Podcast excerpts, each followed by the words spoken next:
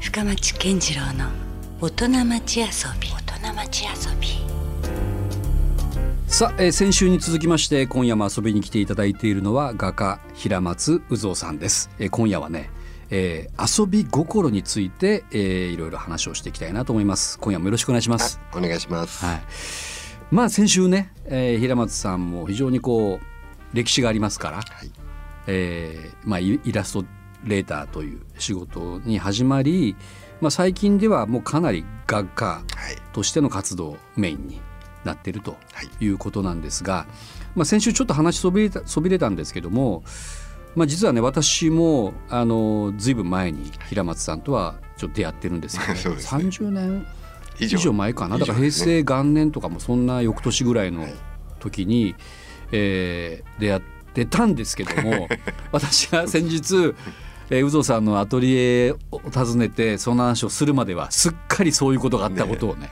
僕いはやてっきり初対面と思ってたらそうじゃなかったと。いやまあ一瞬のね、まはあい一週間ほどは多分お仕事だから、はいあのいろいろ話したりしてんですよ。まあ、要はこのスタジオがあるソラリアプラザそうので1す階のそうゼでファーっていうね吹き抜けの空間のあそこに展示をどさんれたくステージのようなのをど組んんたでくステージはいはいそこのこういろんなのを作ったりうんうんしたんですよね。はい平松さんもだからその時随分だからまだお若いという若か若いです顔違いますそら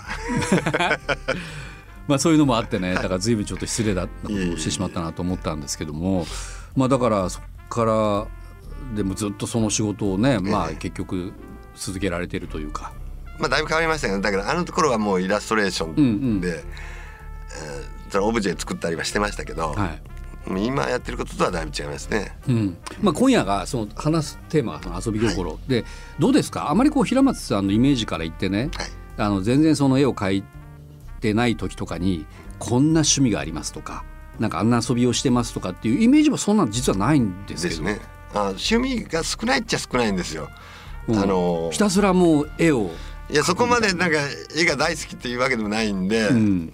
今は韓流ぐらいですかね。んあのドラ マあそういうのはあの見人られ並るみんにです人並みにドラマにハマってるとかいうのはありますよ。はいはい趣味ほどでもないまた変わるから。うんうんだけどまああのす韓流好きですね今は。まあちょっとしたからこう気分転換というかそういうぐどっらいちかってそっちがメインになってますけど、うんうんであー絵描かなくっちゃみたいな感じバランスでで言うもと、韓流ドラマ若干意外でしたけど例えばはいどんなドラマにハマったんですか、まあミセンとかミセンミセン。ミセンっていうのはあれですかそのちょっと時代劇的なやついやいやあの韓流なんだけどどういうのあの僕も聞いといて企詳しくないから企業企業ドラマみたいなんですけど、はいはいそこの人間模様みたいなのとねあーないるやほいいんどですよこれはこれはもう今の韓流の始まりっていうか結始構まり古いはドラマそれは韓流の中でも韓流ドラマの中でもん割と古い作品なんですかちょっと古いですね、うん今のはあの感じ、今の韓流のイメージからすると、うん店ちょっと古いかななんかねあのほらちょっとこう昭和のドラマ感みたいなのもあったりするじゃないですかそうそうそうそうそういうところもああってっていうのもあそうるいうんですのも混ざってますね店に関してはね、うんでもまあ僕今のも店がきっかけで、うんあの来てると思うんですよね、うんうん、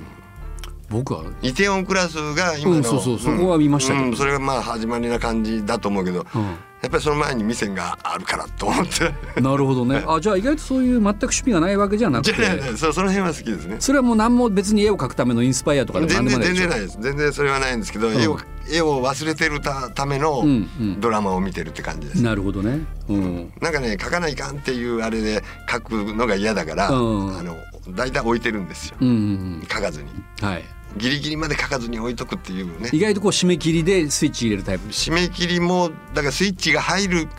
その自主的なもんじゃなくて受け身状態で入るのを待ってる感じです、ああなるほどねよしやるぞって絶対できないんですよお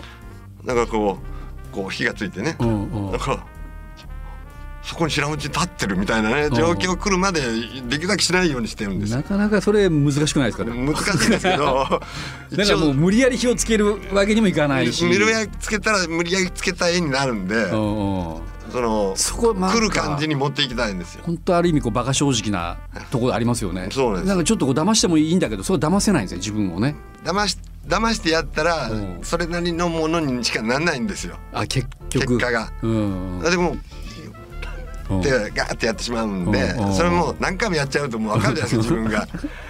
うんだからそれをこう、うん一生懸命ねよしと思って「はよ」からやるっていうこともうやめちゃってるんですうよ、んうんだからギリギリになってやるっていうことでもないんですよ周りから見たらもう超気まぐれにも見えますねじゃあそうなんですよ、うんもうイライラしても周りが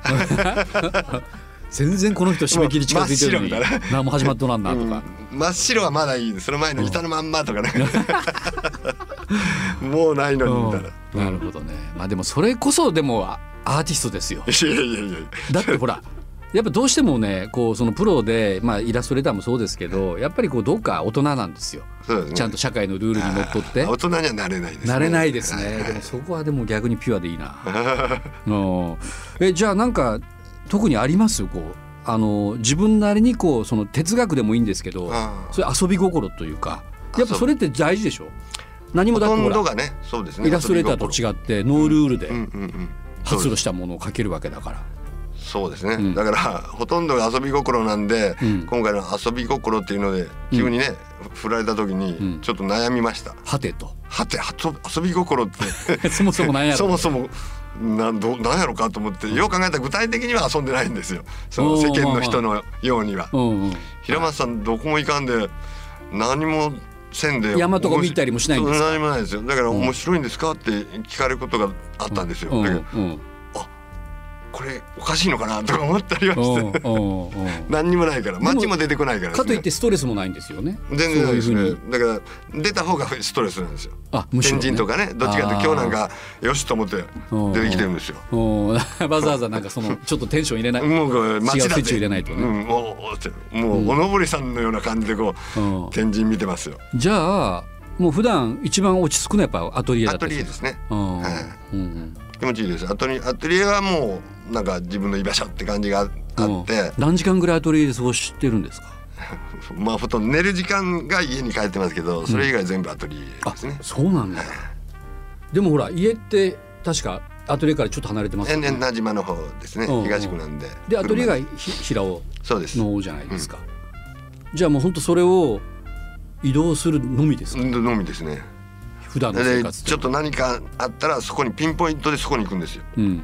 うんで周りにどっか寄ってみたりとかまずしないでうん行かないけないところに行ってうんピュッと帰るうんうんいやでももうじゃあ本当にシンプルな生活ですね。もものすごいシンプルと思うんですよね、うんうんで飽きないから、うん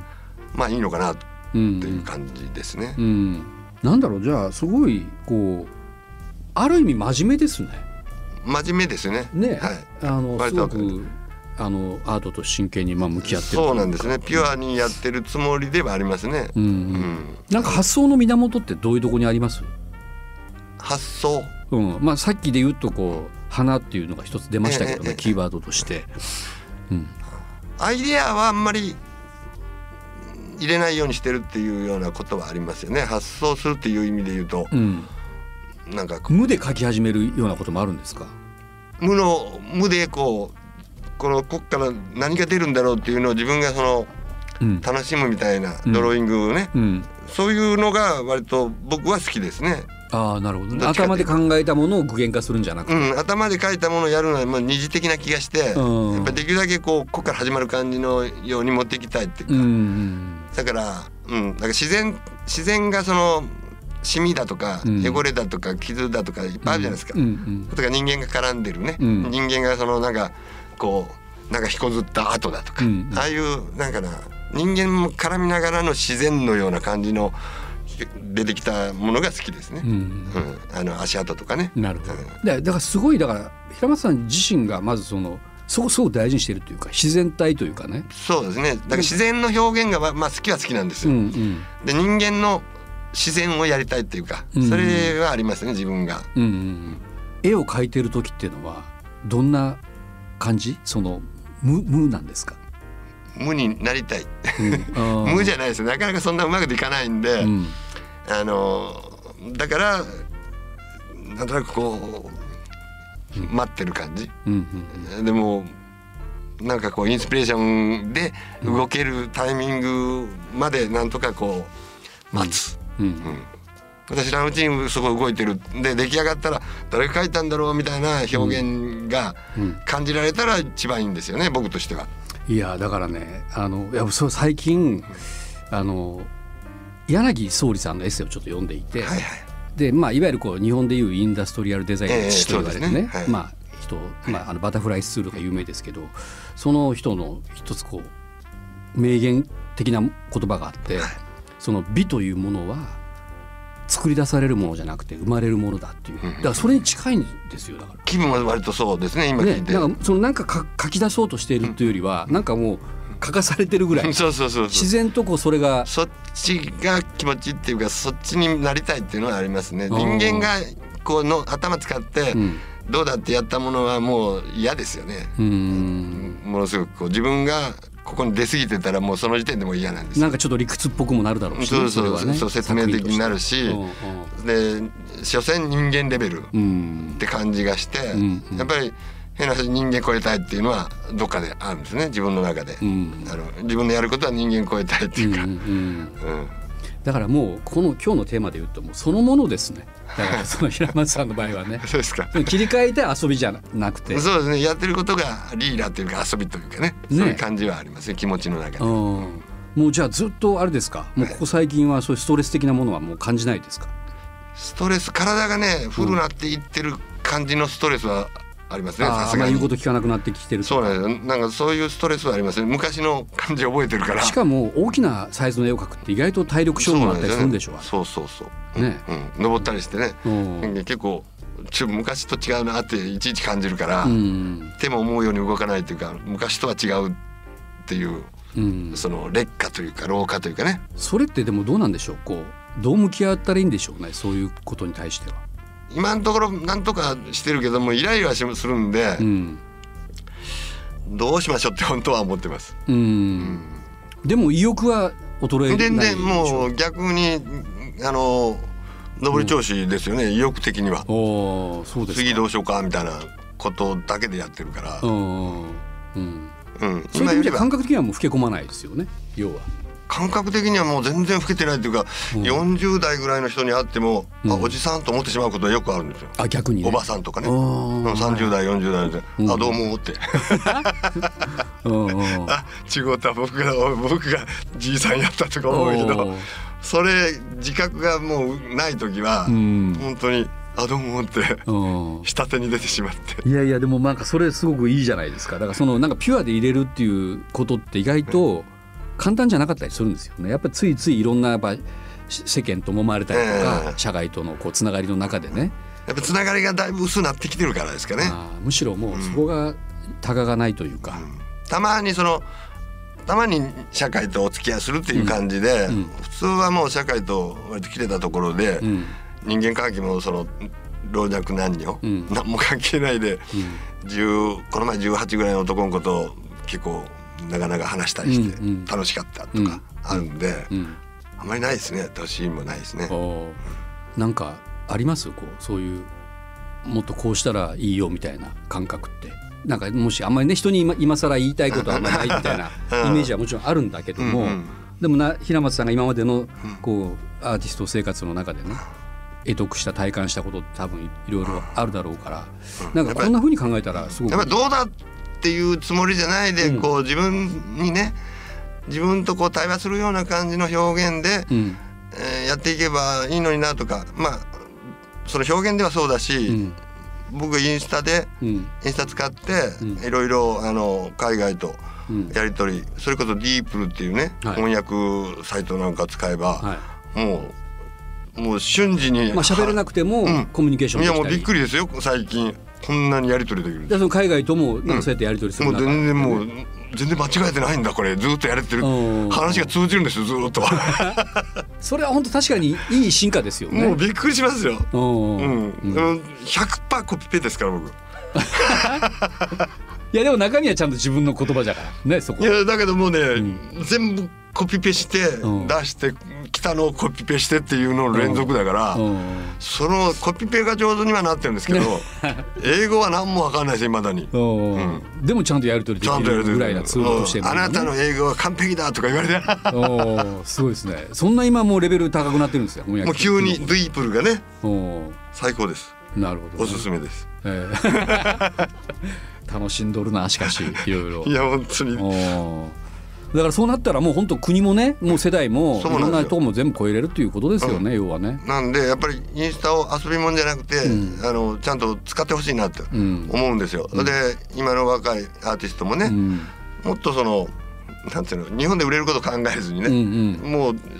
結局グローバルが当たりもうそこを前意識したそ方がこに来てる本当にもう、うんそうなってるっていうことを思ってほしいなとは思うんうですよ。んまあ言ってみたら音楽以上にその言葉のか壁も簡単に越えれるというかね。そうですね今うんやっと僕はディープルがなかったらダメだった ですけどいやいやまあそ のね細かいやり取りはそうやって翻訳機能を使うとしても、ええ作品そのものはもうノンバーバルというかもうねそうそうそう全くそのそうでねすそう言葉で説明しなくてもいそういなんですよだからそうもいのうアピールをねちゃんとあの海外もう全体に向けてんやれる時が来てるよっていうのは、うん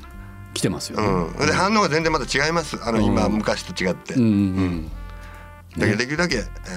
フォロワーも大事ですよとうん言いたいですね、うんあのかただの数じゃないなって今は実感してます、うんううんん数を喜ぶんじゃなくて、うんうんそれでつながれる層が上上行くんですよ、うんうん相手が見つかってくるっていうか、はいうわこんな人がこんな人がっていうのがね自分にも刺激が来るわけですよねもうだからね。すごい人たちがうん別のあのコミュニティに、うんいるんですよ、うんうんだけどやっぱりそれ低い時はその人たち出てこないんですよねうんうんなるほど。うん、だからそういう人たちが出てきたっていうことはあこれはずっとあるなっていう意味で言うとうんもうちょっと頑張らなきゃ今ちょっとサボってますけど、うんもうちょい頑張ります自分もある程度でもその土俵に近づいてきてる実感もすることもできるそうそしうねそ SNS の場合はね。そうなんですよなるほどだから頑張ってほしいなと、ううんん日本人がもうちょっとちょっと弱いんですよそうんれで言うと向こう僕5万5千ってもう大したこと全然大したことないんですよ、そうなんですか。はっきりい言うやアートの世界で5万5千うんいやなかなかそれが日本日本なんうでんす、うん。もうザラザラだしザラなんですうね、ん世界で見るとうん世界のコンテンポラリーアートで言ううとんザラだし、んみんなあのそのインスタの、うんこう投稿の仕方なんかものすごく考えてうんそれを上げるために頑張ってるから、うんそれが世界の状況で考えたら日本はちょっとなんか内側でね、うんあのガラパゴス的にやってるようにしか見えないっていうのはありますね。なるほどね、うまくでもちゃんとその時代の流れに沿ってというか ねいやたまたまですたまたま僕の人生に間に合ってよかったなっておーいやいやその辺もね面白い話思いでますすよ。。えーどうでしょうねこのアートの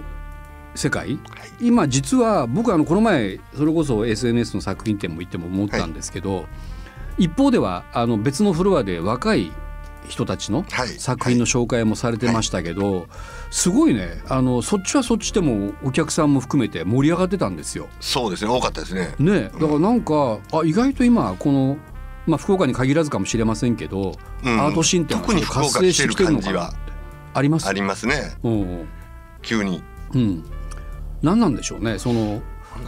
やっぱりこうどんどん世代交代はねどの世界でもあるとは思うんですけども、やっぱりなんだろうコレクターさんとか、うん、そういう人たちが若い人の中に増えてきたっていうのが割と大きいのかなとは思いますよね。うーんそこら辺の情報が、うんうん、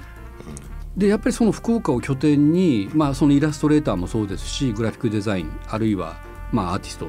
という活動をしてる人もまあまあ実はいるのかなっていう感じはするん思でっすよたより多いですよね。やっぱそれは感じたりします、いやびっくりしましたね。五十何人ああのうん、アテナ会ね。それこそ多かったですねじゃあここのそのアートシーンはこの何十年間の中でも今ちょっと違うんでちょすかっと違ってきてる気はしますね。ああでもそれってやっぱりあのさっきの話じゃないですけどその SNS とか、うんうん世界とももう容易にねうんつながれるような時代になったからこそはいはい余計にそうなってるとこもあるのかな。うん、いやももっと逆にはつながってほしいっていうふうには僕は思いますけどね。あまだまだ世界平松さんからますだると内側内側感は僕は感じますけどね。うんうんもうちょっとその世界っていうか全体に向けてやってる感が欲しいね、割とやっぱり内側で日本でっていう風なものはちょっとまだ感じるんですけどでね。何なんですかねやっぱこう日本独特のなんかそのガラパゴスっていうかそうですね島成国立しちゃうっていうことが弱点になってるように僕は思うんですよでね。そこでの成功をなんか夢見てる人がやっぱ今でも多いですもんね。だからそこににこう合わせたうん何かそこでいけるっていうところのものを作ろうとするっていうなんかん枠組みを感じて、うんうん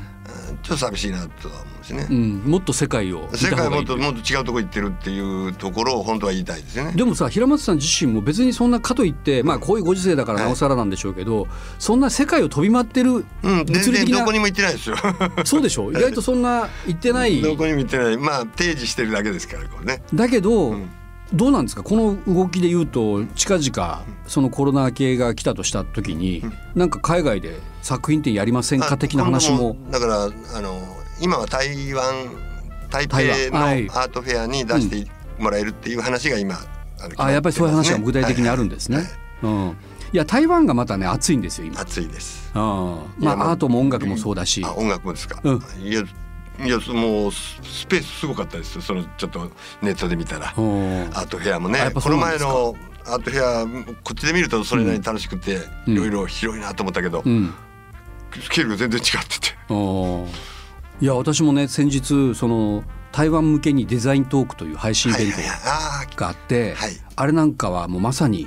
えーその台湾の人たちの関心が高いといでうすよね のをすごく感じるイベントだったりもするんですけどね。わあじゃあもうますますじゃあ今後は世界の平松不像いやいやいやいやになっていくんじゃない ですか。そう考えたらでもまだまだこうねねこれからですよね。もう全然これからですねうん楽しい楽しいなぁとは思いますけど、うん、どうですじゃあその宇蔵さんとしての今後の個人的なこうビジョンもそうですし、まあ、アート界全体に対するこうこれからというイメージまあそんなにね大冗談でなんか言うつもりは全然ない ですけなるほどじゃあ個人の話、はい、個人的にはもう自己実現もう僕の場合はもう自己実現うんで、うん、それ以上僕からは望まない結果いろいろ出てくるのは嬉しいけど、うん、とは思いますね。じゃあこれから特にまたこんな絵を描きたいとかそういう感じでもないんでなすいかですねだから僕はその時になんかやりたいことが出てきたらそっちにいつでもできるっていうスタンスにいたいんですよう。んうんうんうんだからそこはあのずっと維持したいなと、うんだから今こうだからこれを続けないかんみたいなところに縛られないようにしたいなとは思ってますこうじゃなきゃいけないとかっていうふうにはあんまり思いたくない,、うん思わないようにしてだからこれがいいよって言われて、うんあそんなそれでいこうかなっていう風な流れじゃなくて、うんうん自分の感覚が次チェンジしたかったらチェンジスッとできるようなうんスタンスを続けられたらなとは思うんですね。なるほどまあじゃあ来年また全然違うそうですそうです。ことをやってる可能性もし変化したりするとまだまだ若いいけてると思えるね。画家辞めてダンサーになってた うん、それぞれもう歌いつか歌手があって いいつも言ってるんですようんうんいつか僕歌手になるかもしれない可能性はあるんだから全くそれをね全否定するあれはない どこにもないね、うんうんと思いながらうんだからまあかなりそこはじゃあもう本当自由な自由でいたい最後まで、あの、うん自由が一番ですねうんうんなるほどやっぱりその何かね、うんあのこう何かに求められたものに向かって、うんなんかこうしようかってだんだん自由じゃなくなることは嫌なんで、うんできるだけあのそれは維持できる方向にしときたいですね、うん自由を。そこねやっぱすごくあの刺激もらえますよね僕らもだそかうらでやっすかぱついついなんかどっかでやっぱりさっきの、まあ、先週の話もそうですしなんかね忖度してしまうんですよやっぱりそうですね。そっちの今方がこれが求められててるんじゃなかろうかとかねやっぱりねそれは僕もあるでだうん結構ね、癖にしてきましたね。うん、いやもだうからそれはそれでまあ成立する世界じゃないでそすうかそうそう。それで成功するとかいうのはそっちがそっちの方が可能性がありそうじゃないでだすっかて。需要と供給のバランスだもんそうそうだからそうなりそうな自分が言いながらいやいやもうこの今の人生では僕が100%僕っていうのうをんやろうってうんいうふうには決めてますね一う応。うんんいやだからそこをねあのいや特に若い人ってその感覚が強いんですよ、でも多分有働さんのようなまあどどうしどちらかというと僕よりも若干ちょっと上世代の人はいはいはでねそういう感覚を持ってる人って実は少ないんですよ、少ないですか。うん、やっぱりそのついついこう凝り固まってしまう、うんうん、まあ俗に言うこう頑固親父みたいなね、ねあのうん、やこっうぱでりなそっけちれのばい方けないがみたいな方向にどんどんどんどんいや自そ分っち自身のを縛方っていが大く人っってぽいいうじゃかないですか雰囲気は。うんまあでもねそれは僕も実は魅力を感じないんですよ そういう大人には。そうね。うん、やっぱもっうとねこの人大人なのにめちゃくちゃやなって 思える人の方がやっぱ楽しいりですねすごい楽しいし、ううんうんだけどまあ一応もう一個ね人生があったらうん、もうちょっとちゃんとしたやつを選ぶ可能性もあるなとは思うんですよ。それは何ですかじゃあサラリーマンとかいやそういう意味じゃなくてうんうんもっとこううまくいく人生ですよ。え今うまくいってなくないやいやじゃないですか。たまたま結果的にお今面白くなってるっていうのはあるけど、うんうんこれは僕がそのこうだからこうなったってようは思わないですよ。うんまあ まあまあね。うんそうそういつどうなるかわからないみたいなのうをん最後まで行くわけですから、はいはいそうじゃなくてちゃんと計算して、頭よく生きるい人やもう生っ絶て対無理いや2個目の人生があったら可能性があるじゃないですかそうまあ2個目の人生があったらねあれ選ぶっていう意味で言うとうん、まあでもそこに憧れるのもまあ分からないでもないでだすっけてど2つあるどっちにしようかっていう時の選択で、うんしょうがなく僕は僕を選んでるけど、う ん、しょうがなくなのかなもう確信犯的な感じもするんいでやすいけど、やだねから2個あったらもっとこううまくいくやつを選んでる可能性は大大だなとはう思う、んまあまあそこもだから、ああまりこう自分を決めつけてないっていう意味ではいいですよねそうそうそうこうじゃなきゃいけないわけじゃないですもんねだからそう自由でありたいって言ってるのがもうすでに自由じゃなかったりしますもんねそうなんですそうなんです、うんそうなんですでそれからするともう本当にすごく正直に、うん、自由を楽しんでるなというそんな感覚はすごくわかりますねだったら嬉しいですだからこれからもだから全然そのままでしょうねはい、平松さんはねうん、変わらないでしょうねその野心とか野望とかじゃないですもんね野心とか野望持つとそれに縛られるからねそれさえもまたね 縛邪魔られになてるわけですなんかそれに向けてほんならこれの方がいいかなとか言って絵描き出すと、うんうんつまらんっていうね、やっぱそれが大きいね、うん、だからなんかねそのギラギラギトギトしてないっていうのはだからそこですよねそこの感覚のピュアさが、まあ、まさにその平松さんの作品の美しさにも現れてると思いますい。やー嬉しいですうね、んうん、なんかそれをねなんかすごく改めてなんか腑に落ちたというか、あそうですかうん、なんかそこ別に別な人格が絵を描かしてるのかなと思ってたりもしたんですけどじゃないですねやっぱりね。うんすごあくなんか別の人格うんうん、平松さんのやっぱりすごくこうそこで100%ピュアなセンスがやっぱりちゃんと作品に出てるなあー嬉しいですありがとうございんますなんかすごく納得できましたよいや。いや嬉しいですうん、あの自分もその、まあ、目指すべきところが結構平松さんが今実践していることに近かったりするの本で当ですかいや嬉しいですうん、なんかすごくねいい刺激をいただきました。ありがとうございます。あこちらこそいやあのーそれでねまあやっぱなかなかラジオなんで、はいその平松武蔵さんのなんか人物に迫ったところでどんな絵を描く人なのかなっていうのはねさすがにこう言葉では伝えづらいので、まあ、何か見ていただくものがあるとすれば、何がいいですか、アートシーンズっていうところに、あの今回のうん展覧会、うんえっとまあものすごく数あったんですけど、うん、それ全部あの出てますのでそちらを見ていただけたらそれコラボ展だったじゃないですか、はいはいだからじゃあその有蔵さんの作品のみならずと、うん、全てですねあ全のフてェアまで全部ははい出てますので、うんあそこに行ってもらうのが一番いいですね VR で、うんあの会場を見てるように見れるんですよ。ああなるほどね、まさにそこ体感するようなそうなんですよ、うんそれがあのそれを見てもらって、うんそれであの EC のモール EC モールなんで、はいそこで購入もできるんで行あってもらうのが一 EC 番モールのアートシーンズというはいそうですそのとこで、はいまあその作品が掲載されているとそうですそうですで販売もされているそういうことですはといいうことなんですね、はい今はだからそういう売れ方もあるんですねあるんですね後から売れるとかねだからそのギャラリーで買うとかじゃなくて、うんうんうんうんもうまさにそうなんネですッよトねではい買うというねうんまあそこにもねもうちゃんと恩恵というかそうあるというはことですね、平松さんご自身がねいそうですまあじゃああのそういうことでぜひ作品が気になった方は、えーアートシーンズはいの中で今バーチャルの作品展も行われていると